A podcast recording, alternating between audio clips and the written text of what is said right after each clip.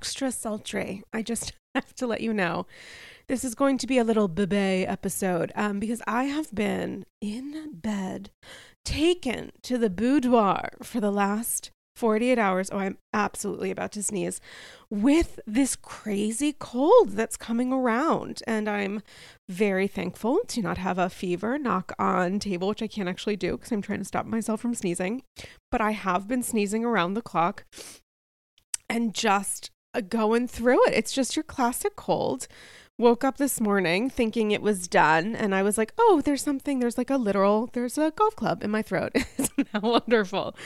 So, um, so thank you for your patience. And Lord knows you're going to have a supersized episode of AG Classic later in the week as well as a recap of the Succession finale on taking it personally on Thursday. I can't even. I can't even. You know what's so terrible? You know how I know that I'm very sick? I've only seen the Succession series finale once. Now, you would assume I had watched it once and then a second time immediately following, as I did episode three of this season and some other eps as well. But I am so sick, I only saw it one time so far. So hopefully I'll get on my shit before I record deep diving it, which I am extremely excited to do. But I have just been dead asleep trying to sleep off this motherfucker. Um completely forgot that new jersey was happening. Honestly couldn't have told you what day of the week it was.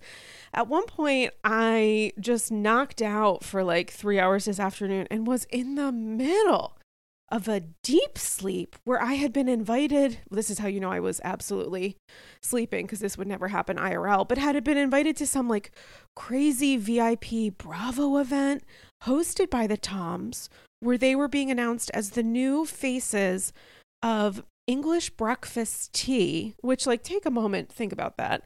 And I was at the event thinking, this is odd. Why, why Tom's? Why now? And I attempted, again, this is a sickness influence dream. This is, this did not happen, IRL, but had been trying to corner Schwartz to be like, what did you know? When did you know it? And why are you guys selling tea? Why now? Why is tea happening now? And then the buzzer went off because somebody was knock, knock, knocking at my door. And I was so upset because I tried to will myself back to sleep to continue having an, a literally imaginary conversation with Thomas, middle name Schwartz and it that quite literally did not occur and i was desperate to continue to have it because i was so curious for what he was going to say. And like why are you still friends with this man? But i couldn't go back to it couldn't go back to that space. And then remembered oh correct the new jersey reunion is happening. So i did watch that. I also watched atlanta which i had missed. And then i did actually watch the new jersey reunion a second time so it is kind of interesting to say that out loud that I, you know, didn't have the faculties or ability to watch Succession a second time, but somehow I made that happen with NJ and Franklin Links. Are they the vaccine for my soul? Who's to say? Could be, possibly not. Um, but I did want to talk to you about that a little bit because it maybe was the first time genuinely that I felt this season a little bit of exhaustion about the Tre, Tre, oh my God, Tre, Melissa Mishegas, um, which I know is a feeling that many people have had that have prevented people from enjoying the season or honestly wanting to watch it or watching it and trying to enjoy it and just feeling like this is so exhausting and I really, and again, I'm sorry guys for sniffling and stuff. I really try to do my best with um, typically editing out that stuff, but I don't have the brain power for it. So apologies in advance. Um, so, uh, so I, and I, I have enjoyed the season. I really did. I thought that there was a lot of really strong content and also just conversation. And sometimes, you know, as a podcaster, you can have in a content creator, you can have strong content that doesn't necessarily elicit or inspire really deep talk. Sometimes it's like, oh, okay, that was a good episode. Don't know really what there is to say here. Or even that wasn't a good episode, but I don't know, you know, how much uh, there is to necessarily unpack in the ways that Andy's Girls is kind of run at this point, um, where oftentimes you can focus on one or two moments, a scene and a half, and that can be the majority of of an episode of AG. And with New Jersey, I feel like there has been a lot of that kind of inspiration throughout the season. Um, I certainly have felt that connection, noting that we're obviously at the tail end of NJ. I felt that more with Jersey than I do right now with Atlanta. Um, you know, and watching the new episode of Atlanta, I just kind of felt like, oof, there's a little bit, there's a lot of Marlo stuff that I don't know what kind of note she would have been given after last season, aside from like, this feels like a lot and it doesn't necessarily feel like it's organic or or the right fit with the current group. And i think potentially she did try to reset but i think marlo's going to marlo and there are ways that she kind of just refuses to acknowledge or interact, noting that oftentimes she's being, you know, like Kenya's trying to provoke her. Like that definitely absolutely exists, but there's a way there that I don't necessarily see a lot to necessarily unpack. We're just a couple episodes in, episode four, literally. There's a lot more to go. I might also feel that because you know, lol, me pretending that Drew has an impact in my thinking, but like Drew wasn't there. And more importantly for me, um, Kandi wasn't there. And so I'm sure that, you know, next week, for example, will be, um, will have a kind of intensity and nuance that I would really love to, um, you know, just kind of like discuss and deep dive.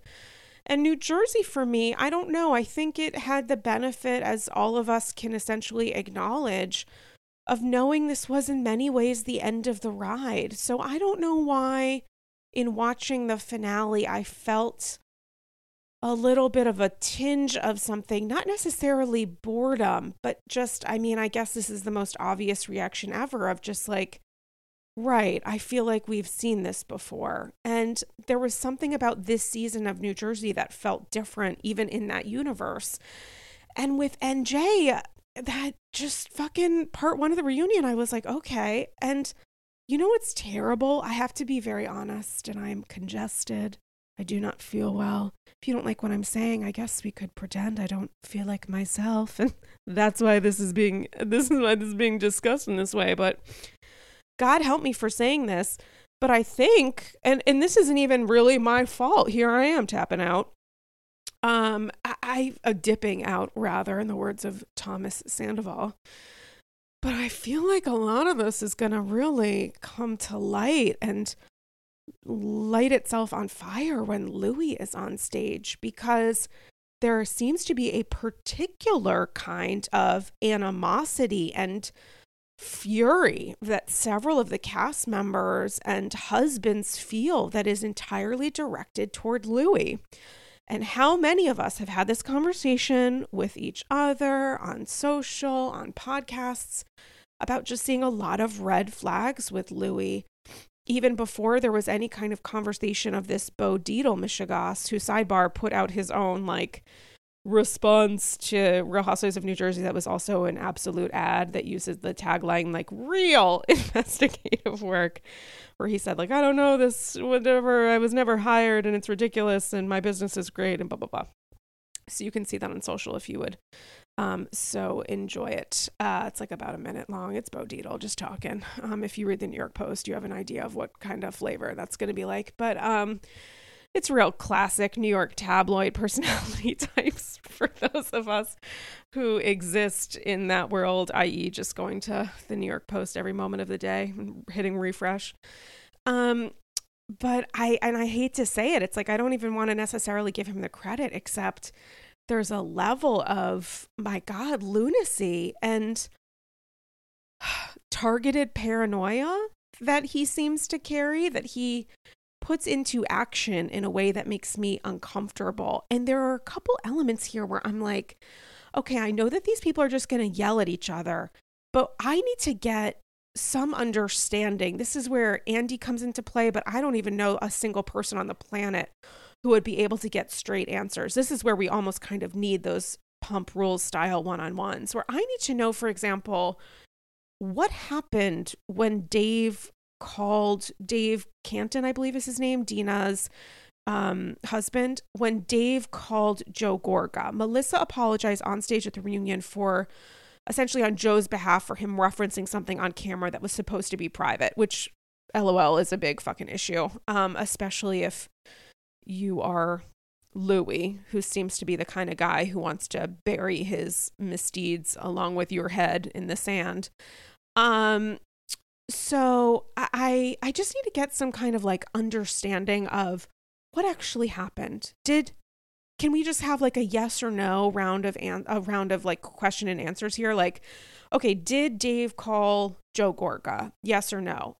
and I guess this goes into like more than a yes or no. Was, you know, was that call a positive one? How did Luis come up in conversation? Because Teresa was very quick to um, say, essentially, for the record, that Dave and Luis were never engaged in business or never had a business deal, but that doesn't mean that money wasn't involved. That doesn't mean that there was some sort of inappropriate interaction. That doesn't mean that boundaries were crossed and someone felt uncomfortable.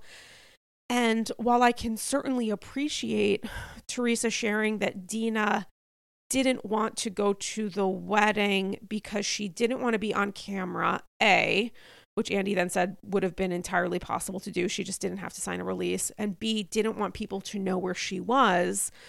Obviously, that calls to mind the horrifying attacks against Dina and her husband that Dina's now ex husband has been charged with um, involvement in, not the only person charged, but it's shocking and uh, terrifying um, that Dina even has to go through that. So I could imagine being back in New Jersey and being back in the Garden State could be potentially very triggering for her, and she could be genuinely, legitimately afraid of being there and of being in a public surrounding with hundreds of people, many of whom she doesn't know, and um, to me, that makes a lot of sense, but it doesn't mean that's why she wasn't there. This is why, this is where we get into a scenario of many things can be true at once. And there was something about that response, which happens to have the potential um, effect of minimizing any conversation around Teresa, why are you and Dina no long, seemingly no longer close?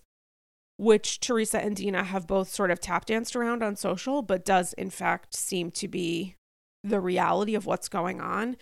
They went from being extremely close, especially as two couples, to that no longer being a thing. And while, sure, there could be reasons why Dina didn't want to attend that specific wedding in that specific state, um, especially all of the legal um, the just horrifying legalities uh, and realities of what happened to her. I don't know that that's why she didn't attend, and I don't know that that's why there's been sort of this odd silence and separation between these two couples.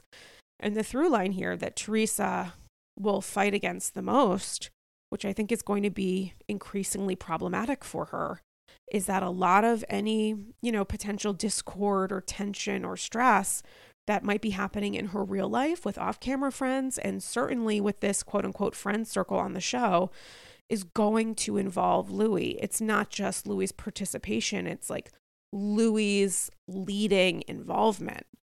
It's not just he had a shitty response to something, it's like, no, he was driving the train here. And I think that is going to be very difficult for her. Teresa is someone who obviously still to this day struggles with the inciting incident, the original sin, according to her narrative, which is the fact that she was not told by Melissa and Joe when they were joining New Jersey. And with Luis, I think the difficulty for Teresa is that the original sin, with a lot of this conflict that's coming up, is going to be because of Luis himself. And I think she's going to frame it as people's reactions to Luis or a vested interest in bringing her down or not wanting her to do well or another person's manipulation or this is all for camera. It has nothing to do with this man and I need to protect him against you. I think the difficulty for here for her is that at a certain point there's going to be a consistency and a pattern And when it comes to those yes and no answers, I would love to just hear exactly, and maybe we will get it when Joe Gorga is on stage too. I would like to know exactly what Joe Gorga says he was told by Dave. I would like to know exactly what Luis' response to that is.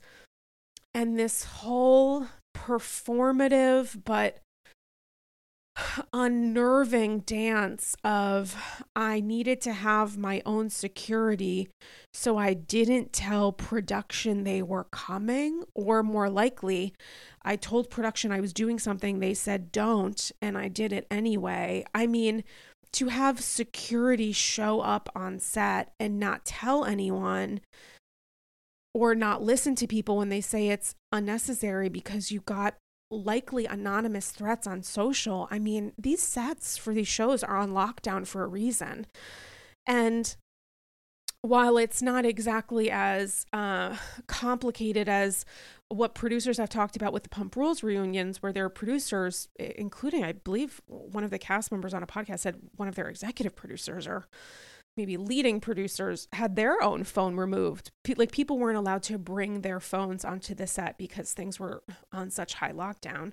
Well, that wasn't the case for New Jersey. Obviously, for any kind of highly activated cast, there is going to be a level of a security presence. And I do not think for a single second that Luis was arranging any kind of security protocol for anything else but a performance which of course makes everybody's lives more complicated. But I think that's probably the point. It's to show maybe it's a performance for Teresa of his concern or his interest in protecting her. Um, I would argue he's not doing a very good job of that with some of these like seemingly outrageous lies.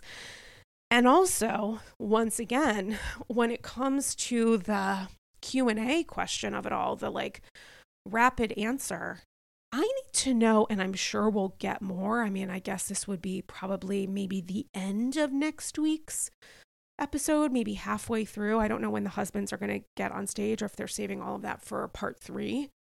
But I need to know exactly what happened with Marge's child. Like, and exactly what happened with Frank, and exactly what happened with Rachel Fuda's hearing information about Luis being involved in her with her child's birth mother, with her child's birth parent. I think that there are very strong allegations here and I need to know specifics related to them because unfortunately like I believe all of it. And so I want to get more information. Like when Marge says Luis called my child and threatened them, I mean, you either called this person or you did not. So, was it someone saying they were calling on Luis' behalf? Was it Luis' voice? Why were they calling at work? Is there a way that she was summarizing something and it was slightly more complicated than that? Because if it's anything close to Luis Ruelas calling the child, I don't care if they're 30 or 12, although obviously there's a difference there, but seemingly calling Marge's, one of Marge's adult children, at their place of work and threatening them or having a conversation with them, whatever it is, that is unacceptable and inexcusable. And at that point, I'm thinking, like, where's the social media security to protect children of cast members from Luis? Can he hire one of those people as well? Or what? Like, is Luis doing some of this stuff, having security or whatever else? Is that a performance to deflect from things that he knows are going to come up and to say, ostensibly, well, we're all in a certain amount of danger. So no matter what I did when I was upset, there's people who are doing similar things to me. And so this is my expression of that. I'm going to pay for that kind of defense. I don't know. I think it's concerning and confusing. And it's unfortunate, uh, I guess, that I have to think like wait until Luis on stage. But I feel like that's what all of this is leading up to. So much of it. I mean, it explains Margaret's upset going into the reunion. It explains, I assume, a certain amount of tension that we'll see with Rachel, Rachel Fuda and John. It obviously explains a certain amount of frustration and anger that Frank will feel toward Luis from what we've seen from the trailer.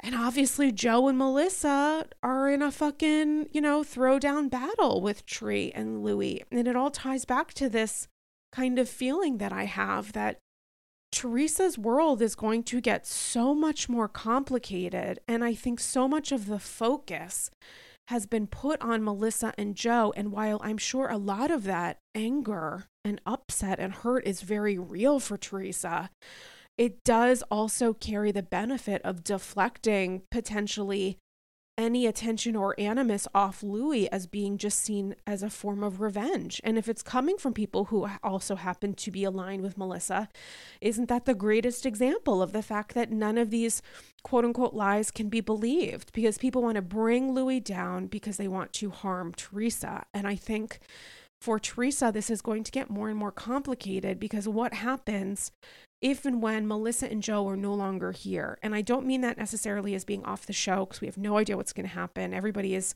seemingly on the same uh, page here that the production is likely going to take a little bit of a break and try to figure out how it wants to move forward. So, if in the meantime, Joe and Melissa are not necessarily off the show, but just out of her life, I would be very surprised if several examples of Luis' toxicity and not great intent just all of a sudden disappears.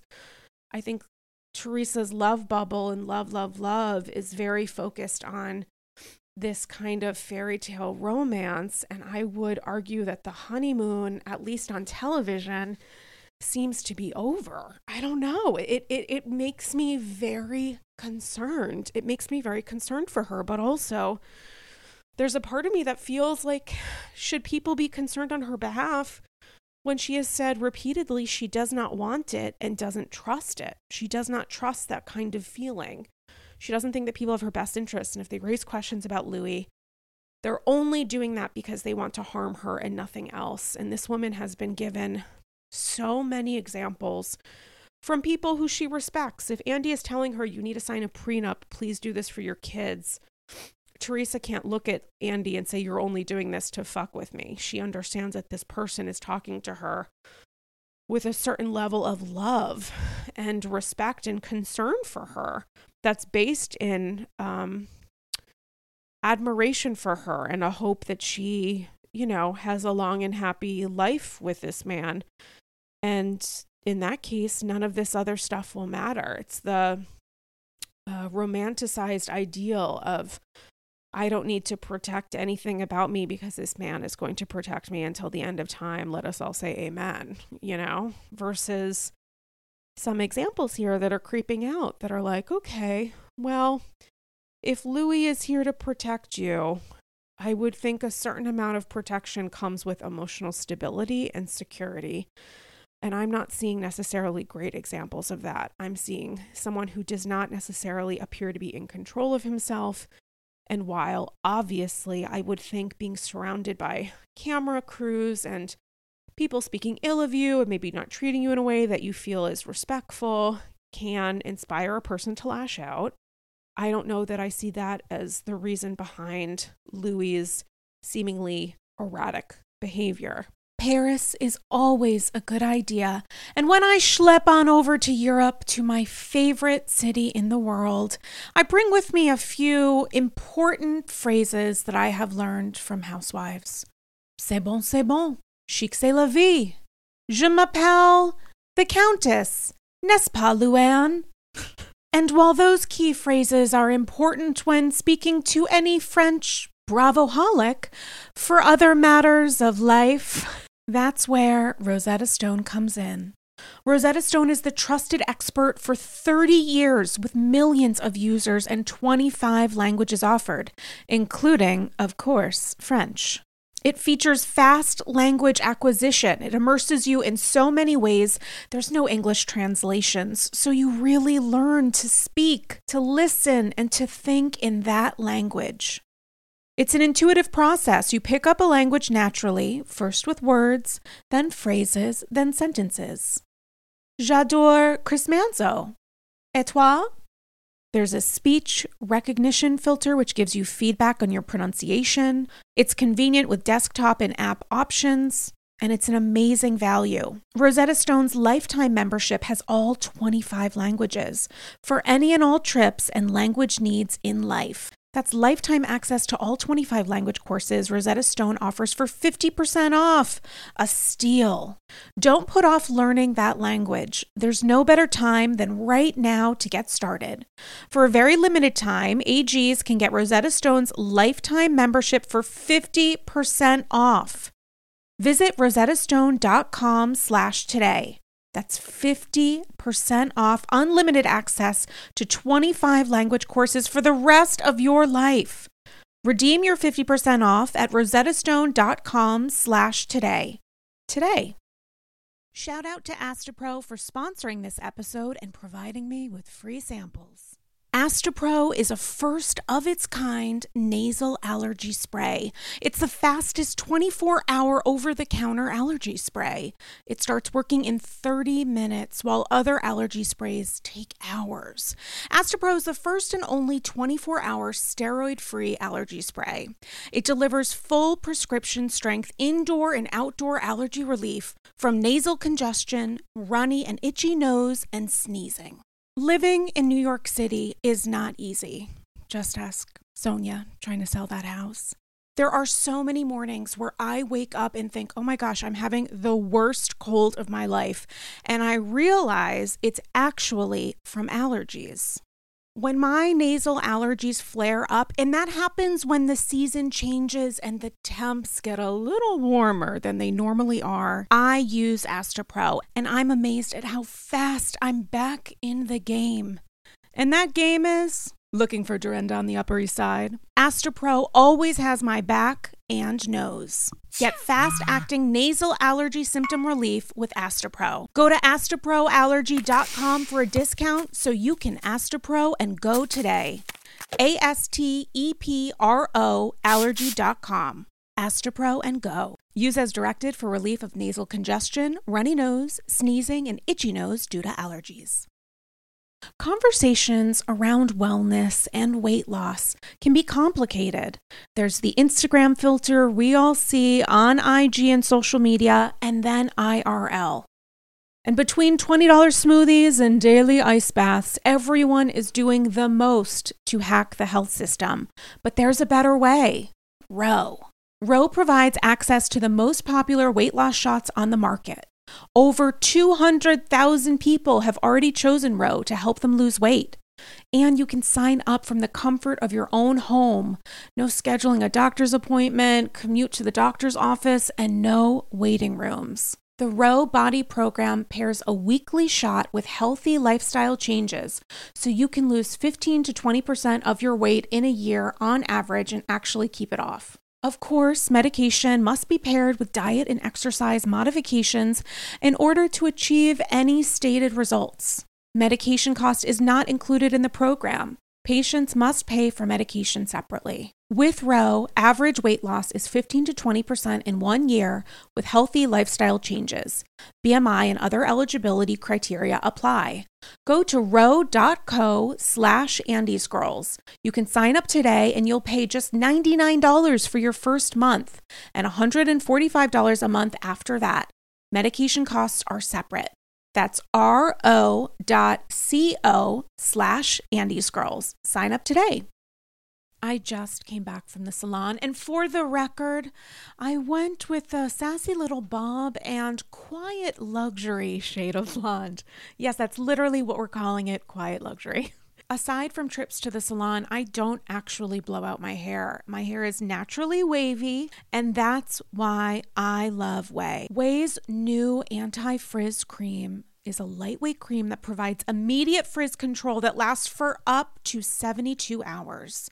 I know that I have a limited amount of time with wet, wavy hair in which to get myself in order. And that is why I love the anti frizz cream.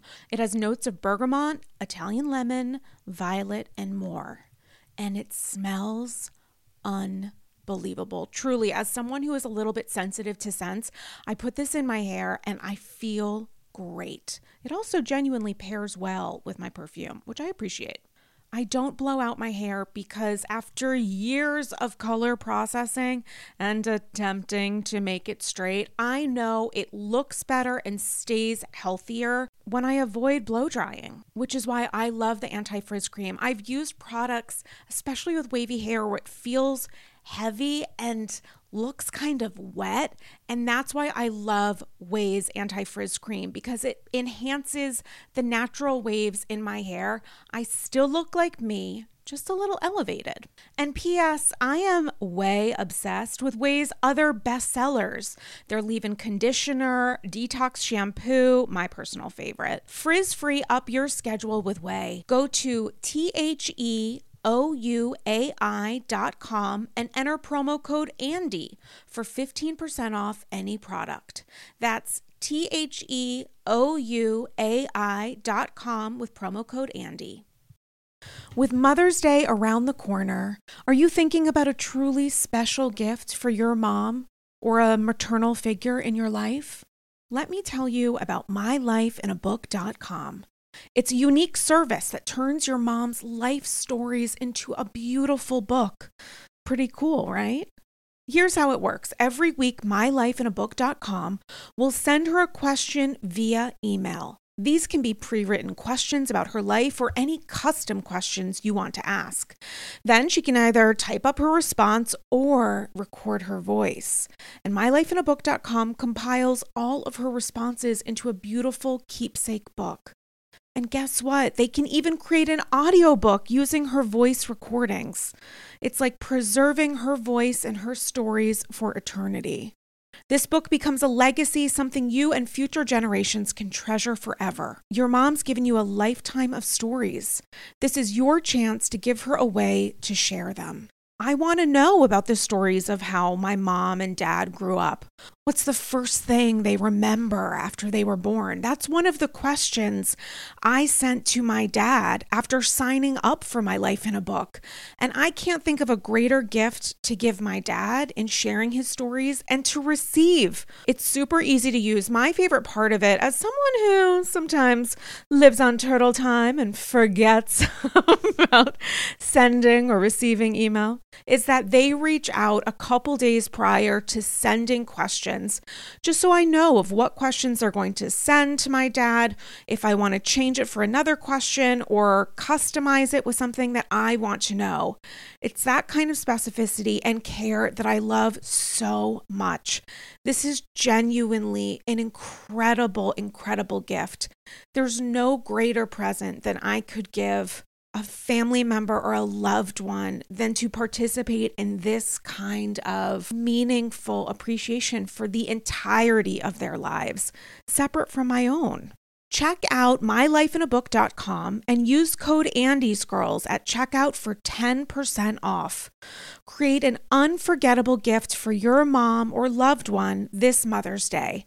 That's mylifeinabook.com with code Andy's Girls for 10% off today. And thank the Jill's Zarin and your life and mine. In the words of Meredith Marks, when it comes to that week, week and a half before my period, I wish I was disengaging. My PMS is off the charts. Truly, Uber Eats needs to check in and say, It's about that time, isn't it? I know it is. The cravings are crazy. I want to crawl out of my skin. Now it's easier to manage PMS with Estro Control. Happy Mammoth, the company that created Hormone Harmony and Estro Control, is dedicated to making women's lives easier. And that means using only science backed ingredients that have been proven to work for women. They make no compromise when it comes to quality, and it shows. For AGs who are friends of perimenopause, menopause, or postmenopause, Happy Mammoth has hormone harmony. It's not just a supplement for women going through those stages, it's also become a phenomenon. Women can't stop talking about it on social media. A bottle of Hormone Harmony is sold every 24 seconds. For a limited time, you can get 15% off your entire first order at happymammoth.com. Just use the code AndysGirls at checkout. That's happymammoth.com and use the code AndysGirls for 15% off today. I'm engaging. And it feels to me a little bit like when Joe and Melissa have skedoodled off into the sunset, as they appear to have now, at least specifically in the framework of this family, family. I don't know what Teresa is going to be left with when the next thing goes wrong. Like, who's she going to blame? Is it going to go shift back to this is all because of shit that Marge said based on, again, shout out to the New York Post, New York Post articles from like a decade ago? Like, is this on Marge now? Because the social media, the Bravo community is still going to talk about this man. A lot of people have a lot of concern for her and specific concern for her because of him. Um, and I think that is worrisome. I think it's saying something that a lot of people, including Tre supporters, see potential red flags. Now, I got into this on a recent Patreon episode and, you know, Red Satchels of Gold, listener thoughts and feels, questions and concerns about all things uh, housewife Ryan Moore, named in honor of Her Holiness Kelly Killoren Bensimon. And some of those satchels were from tree huggers and tree supporters who felt like, yeah, there are some warning signs here. And also from, I remember one satchel in particular, even though my brain is currently on fire with this goddamn cold. Um, but, you know, from one person in particular who was like, you know, is it fair that there's been this much attention on Luis and not on Joe Gorga's misdoings, not on Frank Catania losing his law license, not on examples X, Y, and Z? And I thought it was a solid point, but I think it's a point that um is difficult to really talk through because a lot of this has been litigated. I think uh, there has been a fair amount of attention of Joe acting out and behaving in a way that did not feel appropriate, like the level of whatever heat was uh, coming out of conflict from episodes X, Y, and Z. I think that has been discussed. I think that there has been questions about uh, some of Joe's um, Gorga's business practices when it comes to that. This person mentioned this, which I had forgotten about. But when it comes to that, like GMA or Today Show, he was using pictures from someone else's like design work on a house and seemingly posting it as his own. Not ideal business practice. And certainly there are a lot of questions um, that uh, have existed. I'm just thinking now that I'm saying, is Frank Catania Frank Sr.'s last name? I literally, you guys, I'm so sick. that my brain is on fire. So I apologize if I'm saying things that don't make sense. Um, so I think that there is some truth there and some basis of like, are we putting Luis under too much of a magnifying lens? But I do think like the magnifying lens has been passed around. I think that there has been a number of examples of spouses or partners or just questions about relationships. Think of how we talked about Dolores and David in years past. This woman who was saying that she was fine, she didn't need anything more, but we were kind of disagreeing with her at moments. And it seems to be working out in Dolores's favor right now. All of this to say that you know, I think there have been any number of partners who have been uh, looked at, or any number of relationships that have looked been looked at with some amount of worry or concern, or or rather even just simply critique. And I think the Luis of it all just feels different to me because there's something about him that just puts off all like all of the hairs on my arms go up. Like there's just something about him that I'm just like, it's, he's not right. And there is something here, there's a darkness here that feels a little unnerving to watch, especially when it's cloaked in this idea of toxic positivity and all this other stuff that doesn't seem to match up. I mean, like, even in watching the wedding episode, some of how he was responding over the course of the day, I was like, okay, this feels like a lot. Like, oh, shouldn't we be focused on your bride maybe more than Instagram? Even though I agree at points that the Gorgas posting that shit was not great and was meant to drive attention off of your wedding. Like, I get that, but also you, I don't know. I, maybe that's a terrible example, but all of this to say, and again, I'm going to say all of this to say 30 to 40 more times. So here's to 41, all of this to say. It just feels like there's something here that's uh that doesn't feel quite right. Um I am you know curious as I was to what intentions were going to be set forth in this reunion. It was something that Andy had spoken about previously in the lead up to filming the reunion.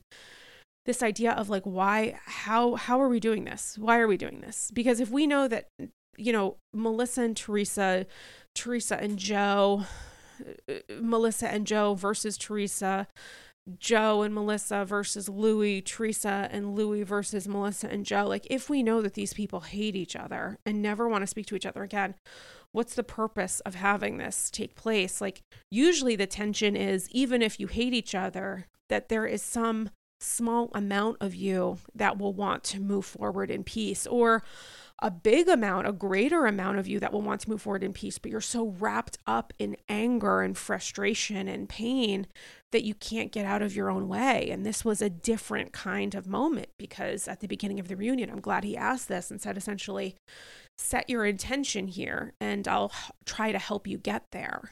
Um, and the intention for both of them was like, to walk away. I mean, Teresa saying close the chapter. You know, her family member is her family members are now a chapter in the book, you know, just close the chapter and walk away. And for Melissa's intention was a, was slightly more uh, loaded in saying there's truth that I want to come out and then we'll skadoodle in peace. Um, but obviously some stuff here that they want to raise. I'm sure that's going to be specific to the conversation that Teresa and Luis had with Joe, maybe the call from Gia after, and how that framed for them a lot of emotions and um honestly at some points lack of emotion lack of effort that for people watching i think was fairly confusing at points.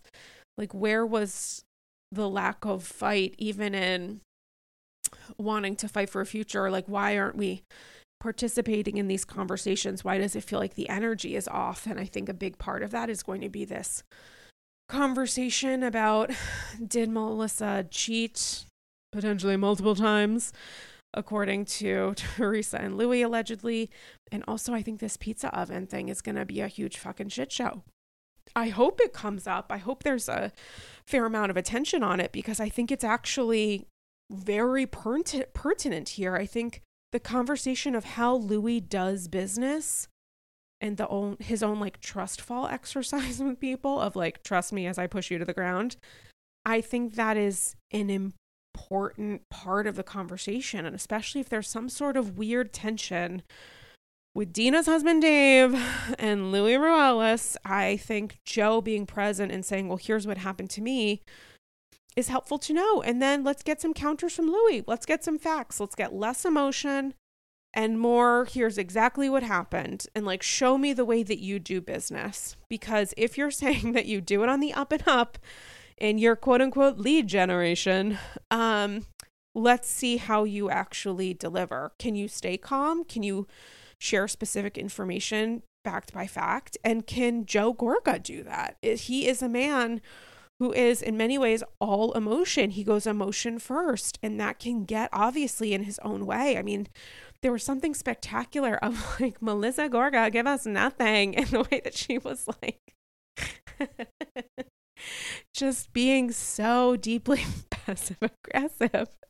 And just some of her responses to Teresa, which I think if she keeps it up, that that can go to a, like a 15, not even a 10. That can get Teresa to a 35 real quick when you're like, oh, where do you want me to go? Nowhere. Oh, that's so interesting. And yeah, I mean, I was screaming, I was losing my mind. I also thought the conversation around Marge being a character from Dynasty and also being like edgy to a point and kind of shitty but funny like she's very funny she's very funny she's very quick she's she's gone too far at points i thought um, especially uh, this past season and some of what she said, the some of the Jen Aydin stuff, that you're a drug addict because you smoke pot, like some of this other stuff I thought was was too far, but um, the the idea of her potentially de-escalating an argument between Melissa and Joe at this like dinner or whatever that happened off camera by being like, well, you know, J Lo can date A Rod, so Melissa, yada yada. I don't think she was actually quite literally saying, Melissa, you should get on Hinge and change your you know, interest and location to like within a mile of Yankee Stadium. Like, I don't think she was actually saying that as much as Jen Aydin was trying to put into the ether that she was. But what was interesting to me in that moment, aside from having to watch Melissa and Marge explain what humor is to other members of the cast, was that Teresa had an interesting response to it when, you know, Marge and Melissa were both like, it was humor, it was okay, Joe was fine. And Teresa said something to the extent of, like, oh, it's okay for Marge to say that, but not me. And I thought to myself, ma'am, when have you joked about Melissa stepping out? That doesn't seem to be at all what you were saying the intention was for that private conversation with Louie and Joe.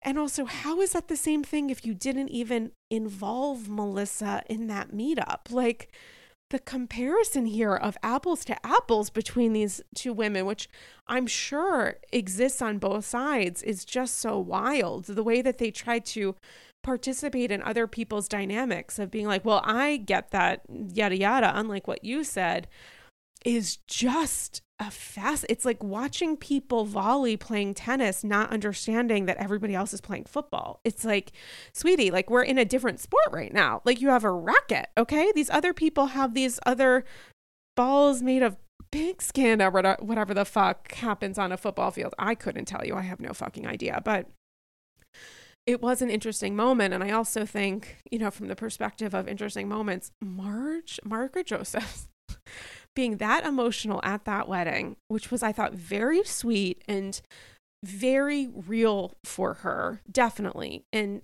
being emotional, not only necessarily about Teresa finding love again, which I think was absolutely a part of it, but also an understanding of the fact that, like, family wasn't present for this. I think there was maybe a sense of melancholy she felt during the ceremony is all fine and good. But that woman should not have come to the wedding if she uh, was planning to leave during the reception. I think I talked about this on the last AG or on Patreon. But ma'am, what were we doing there? That was not a great decision. Because I think it, I totally understood Teresa's perspective and being like, yeah, I was looking for you. I wanted to dance after and you had already left. I mean, allegedly, according to that actual wedding episode, she left before they were even fucking introduced to the reception hall. I don't think, spoiler alert, when it comes to Teresa and Melissa, middle ground is very difficult unless your name is Dolores. Dolores is the only person who appears to really be playing an active, active part in like, I'm here to listen to both of you potentially to offer guidance off camera, but I'm certainly not going to pick a side. And I think agreeing to attend a wedding and then leaving out of specific to loyalty for a family member who's in full fledged war with someone else, I would have thought it would have been a good idea for her to give her regrets the day before. I forget the breakdown of timing between the finale Ireland party filming and when the actual wedding occurred. I think it was like two days or something. It was like not a lot of time but enough time to pick up the phone and say listen i made a i made a call. I don't i, I think margaret herself would likely admit that that was um, not the right decision. And speaking of not right decisions it was so funny to me to see danielle and rachel go at it which like these women just think such great casting such great additions Although I'm glad that Andy himself was like, Danielle, I thought you were a different person than the one that I saw running saw running away from like scenes repeatedly over the course of the season. I'm glad that he referenced that and did it in a possibly more understanding way than how I did just now. But it was interesting to hear them kind of like go at each other and then like have a little bit of a pause and Andy say, I just want to let you guys know this is like among the dumbest fights that I have ever heard. And also, speaking of dumb, I thought it was actually fantastic when I saw you guys you know, just kind of get to know each other and film together as the newbies. What a dumb call it was to continue to go toward each other when you were seemingly more valuable, when you weren't fighting this hard. Um, which I think you know, if you're not going to listen to the other person, listen to the face of the network. And I think that actually potentially brokered and broke through this, like, okay, well, now we'll put it to bed because Andy's telling us we should and that we look like idiots and that this is like maybe harming our job. So now we'll let it go. And sometimes that's what'll do it. Sometimes you're looking for an excuse to settle, and the excuse can come from your show's executive producer, who's the face of the network and the host of the reunion, being like, just a heads up, just some advice. I think that um you should stop. And I think that they listened and I think that that was smart.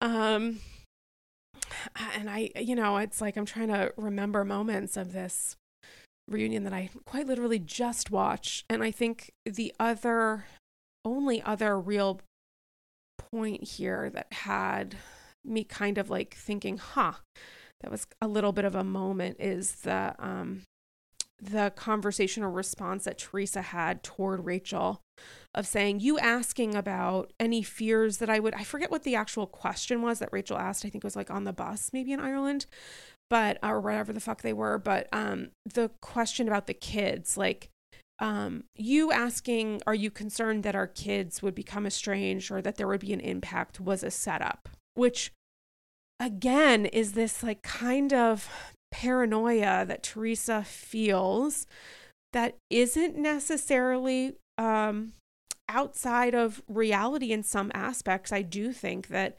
she has the right to feel that her life or her impulses are being manipulated or exacerbated for other people to have maybe a role in plot or production or the framework of friend circle. Like i don't think she's entirely off the map to suggest that but i did think specific to this conversation about kids saying that rachel only asked that as a setup to get Teresa in trouble was fascinating to me because, first, how would Rachel have known in advance about Antonia not coming to a Sweet 16 when Teresa herself was the one who put that out there, but also going off of Melissa's response, who obviously didn't want Antonia to be discussed in a disparaging manner? Why would Rachel, one of Melissa's closest allies at this point, and certainly current, put that into the air. Like it didn't make sense. But this is also one of those things of like taking Teresa literally, which is how she wants us to. But I think a part of the sometimes tree hugging journey is taking her literally without necessarily fully thinking it out. Like, oh, I'm taking her literally, but what she's saying is sort of symbolic. And I'm like, okay, but why don't we just take her literally and kind of talk that out. I think a lot of symbolism is at play, or a lot of previous history might be at play in understanding some of Teresa's impulses, but that doesn't necessarily mean they're right. It's just kind of like understanding where they come from. And I think the kid stuff is going to continue. I assume it will continue to be a little bit of a topic, especially when Joe is on stage, and it's going to be a shit show. Um, you know, I wouldn't be surprised if Joe and Melissa and Teresa and Louie, if this dynamic continued the next season, if Gia wouldn't be on that reunion stage, not to say as a cast member, but I think at a certain point, some of this stuff will escalate, you know, and if she's getting confessionals and confessional glam, that to me would feel, I would not want to see that happen of Gia being in that situation, but I think that might be the future of some of these interactions and toxicity moving forward, which is why I'm hopeful they'll figure something out. I mean, the only way to get to the other side of this right now is to get through it, um, which is why I'm glad I recorded and kind of talked this out with you guys. Noting um, that again, I really am 98.7% congestion right now but it had been a couple days and um and I really wanted to record and also dear Lord, hashtag root beer me the strength to watch Succession the eight to 10 more times that are required that I owe as a debt to the Succession Society at large before unpacking and discussing and deep diving. God forbid I attempt to, you know, go through the series as a whole on the upcoming episode of Taking It Personally, and also a very deep dive, Lord help us, of VPR at the end of the week. Um, I would like to get your thoughts on Atlanta. Are there any dis- discussion points that you guys are interested in? Because I would love to focus on that potentially on an upcoming AG Classic episode and definitely on Patreon um, as well. So join the Andy's Girls Patreon, the number one way to support the pod. You get exclusive bonus episodes, invites to special Zoom kikis. I haven't done one of those in a minute. I feel like this might be the month. And by this month, I mean tomorrow. It starts to be June. Um, because I just looked at my watch clock thing and it is after midnight. Uh, so join up to the AG Patreon. Send me your satchels of gold. Slide slide into my DMs on social at Dame Galli. Send me a DM on Patreon, patreon.com slash Andy's Girls.